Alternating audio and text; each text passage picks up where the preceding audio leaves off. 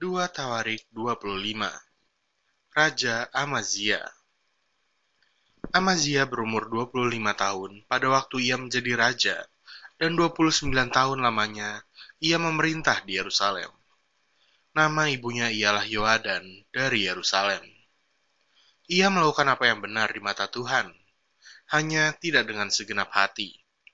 Segera sesudah kuasa kerajaan itu kokoh di tangannya, dibunuhnyalah pegawai-pegawainya yang telah membunuh raja, yaitu ayahnya.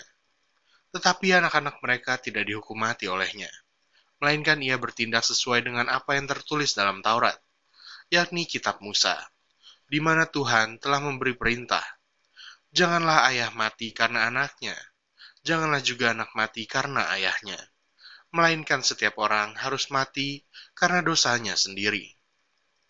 Lalu Amazia mengumpulkan orang Yehuda dan menyuruh mereka, yakni seluruh orang Yehuda dan Benyamin, berdiri menurut puak-puaknya di bawah kepala-kepala pasukan seribu dan kepala-kepala pasukan seratus.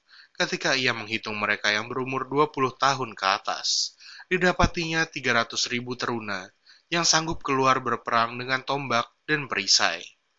Selain itu, ia menyewa 100 ribu pahlawan yang gagah perkasa dari Israel dengan bayaran 100 talenta perak.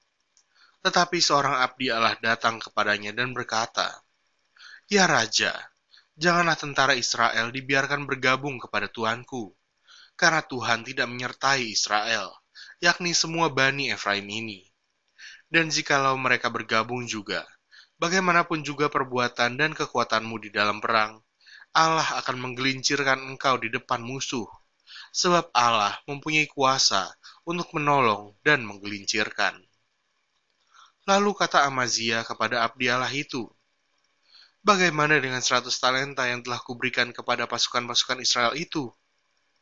Jawab abdi Allah itu, Tuhan dapat memberikan lebih daripada itu kepadamu. Kemudian Amazia memisahkan pasukan yang datang bergabung kepadanya dari Efraim, supaya mereka kembali ke tempat tinggalnya maka sangat marahlah mereka terhadap Yehuda. Mereka kembali ke tempat tinggalnya dengan marah yang menyala-nyala. Amazia mendapat keberanian, lalu memimpin rakyatnya ke lembah Asin, dan memukul kalah sepuluh ribu orang dari Bani Seir. Selain itu, sepuluh ribu orang ditawan hidup-hidup oleh Bani Yehuda, dan dibawa ke suatu puncak bukit batu. Lalu mereka dicampakkan dari puncak bukit batu itu, sehingga hancurlah mereka semua.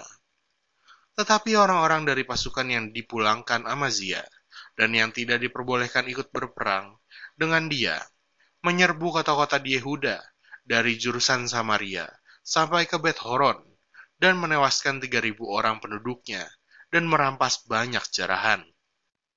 Ketika Amazia kembali, setelah mengalahkan orang-orang Edom itu, ia mendirikan para Allah Bani Seir yang dibawanya pulang sebagai Allahnya ia sujud menyembah kepada allah-allah itu dan membakar korban untuk mereka. Maka, bangkitlah murka Tuhan terhadap Amazia. Ia menyuruh seorang nabi kepadanya yang berkata, Mengapa engkau mencari Allah sesuatu bangsa yang tidak dapat melepaskan bangsanya sendiri dari tanganmu? Waktu Nabi sedang berbicara, berkatalah Amazia kepadanya, Apakah kami telah mengangkat engkau menjadi penasihat raja? Diamlah, apakah engkau mau dibunuh? Lalu diamlah nabi itu setelah berkata, Sekarang aku tahu bahwa Allah telah menentukan akan membinasakan engkau, karena engkau telah berbuat hal ini dan tidak mendengarkan nasihatku. Kemudian Amazia, Raja Yehuda, mengadakan perundingan, lalu menyuruh orang kepada Yoas bin Yoahas bin Yehu, Raja Israel, mengatakan, Mari kita mengadu tenaga tetapi Yoas, Raja Israel, menyuruh orang kepada Amazia, Raja Yehuda, mengatakan, Onak yang di Gunung Libanon mengirim pesan kepada pohon aras yang di Gunung Libanon. Bunyinya, Berikanlah anakmu perempuan kepada anakku laki-laki menjadi istrinya. Tetapi binatang-binatang hutan yang ada di Gunung Libanon itu berjalan lewat dari sana, lalu menginjak onak itu. Pikirmu, engkau sudah mengalahkan Edom, sebab itu hatimu mengangkat-ngangkat dirimu untuk mendapat kehormatan. Sekarang, tinggal saja di rumah. Untuk apa engkau menantang malapetaka, sehingga engkau jatuh dan Yehuda bersama-sama engkau?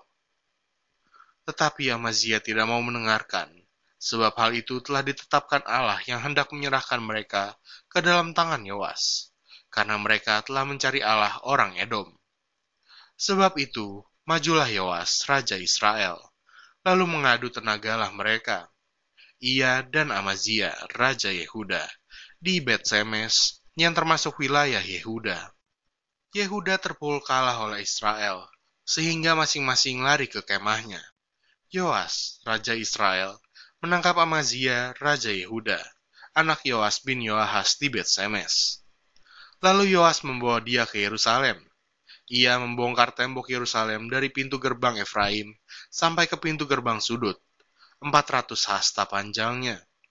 Sesudah itu ia mengambil segala emas dan perak, dan segala perkakas yang terdapat dalam rumah Allah, dan yang berada di bawah pengawasan keluarga Obed Edom juga perbendaharaan istana raja, dan orang-orang Sandra.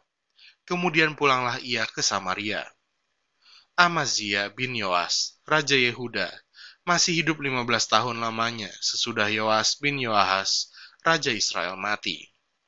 Selebihnya dari riwayat Amazia, dari awal sampai akhir, bukankah semuanya itu tertulis dalam kitab Raja-Raja Yehuda dan Israel? Sejak Amazia menjauhi Tuhan, orang mengadakan persepakatan melawan dia di Yerusalem. Sebab itu, larilah ia ke Lakis. Tetapi mereka menyuruh mengejar dia ke Lakis. Lalu dibunuhlah ia di sana. Ia diangkut dengan kuda, lalu dikuburkan di samping nenek moyangnya di kota Daud.